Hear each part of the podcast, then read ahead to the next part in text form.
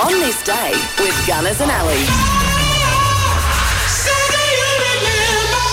It's Wednesday, the 22nd of March, World Water Day. Do you want an echo on that? Go on then. World, Water Day. Nice. Let's start with the birthdays. French mime artist Marcel Marceau. We lost him back in 2007, but Marcel was born on this day in 1923. American composer Stephen Sondheim was born in 1930 in New York, passing away at the age of 91 in 2021. Of course, he penned the lyrics to West Side Story and Gypsy. He's best known for playing Captain Kirk in the original Star Trek back in the day.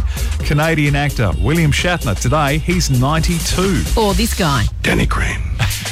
Boston Legal. Yes. Classic. Great show. George Benson, the American jazz guitarist and vocalist, today he's 80. We lost him back in 1976, but lead singer and harmonica player for the 60s UK band The Yardbirds, Keith Relf, was born on this day in 1943. Aussie musician, songwriter, and producer Harry Vander today turns 77. English songwriter, best known for his musicals, Baron Andrew Lloyd Webber was born on this day in 1948, so today he's 75. Matthew Modine, the US actor, seen recently in Stranger Things, today he's 64. And finally, US actress Reese Witherspoon is 47. It was on this day in 1831 that the King's School, Australia's oldest independent school, was founded in Parramatta. Taxi cabs with meters began operating in London on this day in 1907. In 1956, Lance Hill painted the rotary clothesline or the Hills hoist. The Bee Gees released their debut single. It was called The Battle of Blue and Grey, and it sounded like this. Many hearts broken and a lot of tears were shed. The sky was black and the battlefield was red. Because that was it. Yep,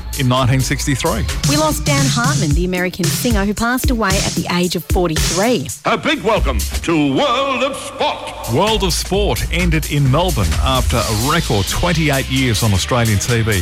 That milestone was achieved on this day in 1987. In 1994, The Piano, the Australian New Zealand film, won three Oscars, including Adrian Brody for Best Actor. Pubs, clubs, restaurants, cinemas, and indoor sporting venues across Australia shut down indefinitely in a bid to curb the spread of COVID 19 on this day in 2020. That was a very sad day for all, especially the pubs. And that's on this day for Wednesday, the 22nd of March, World Water Day.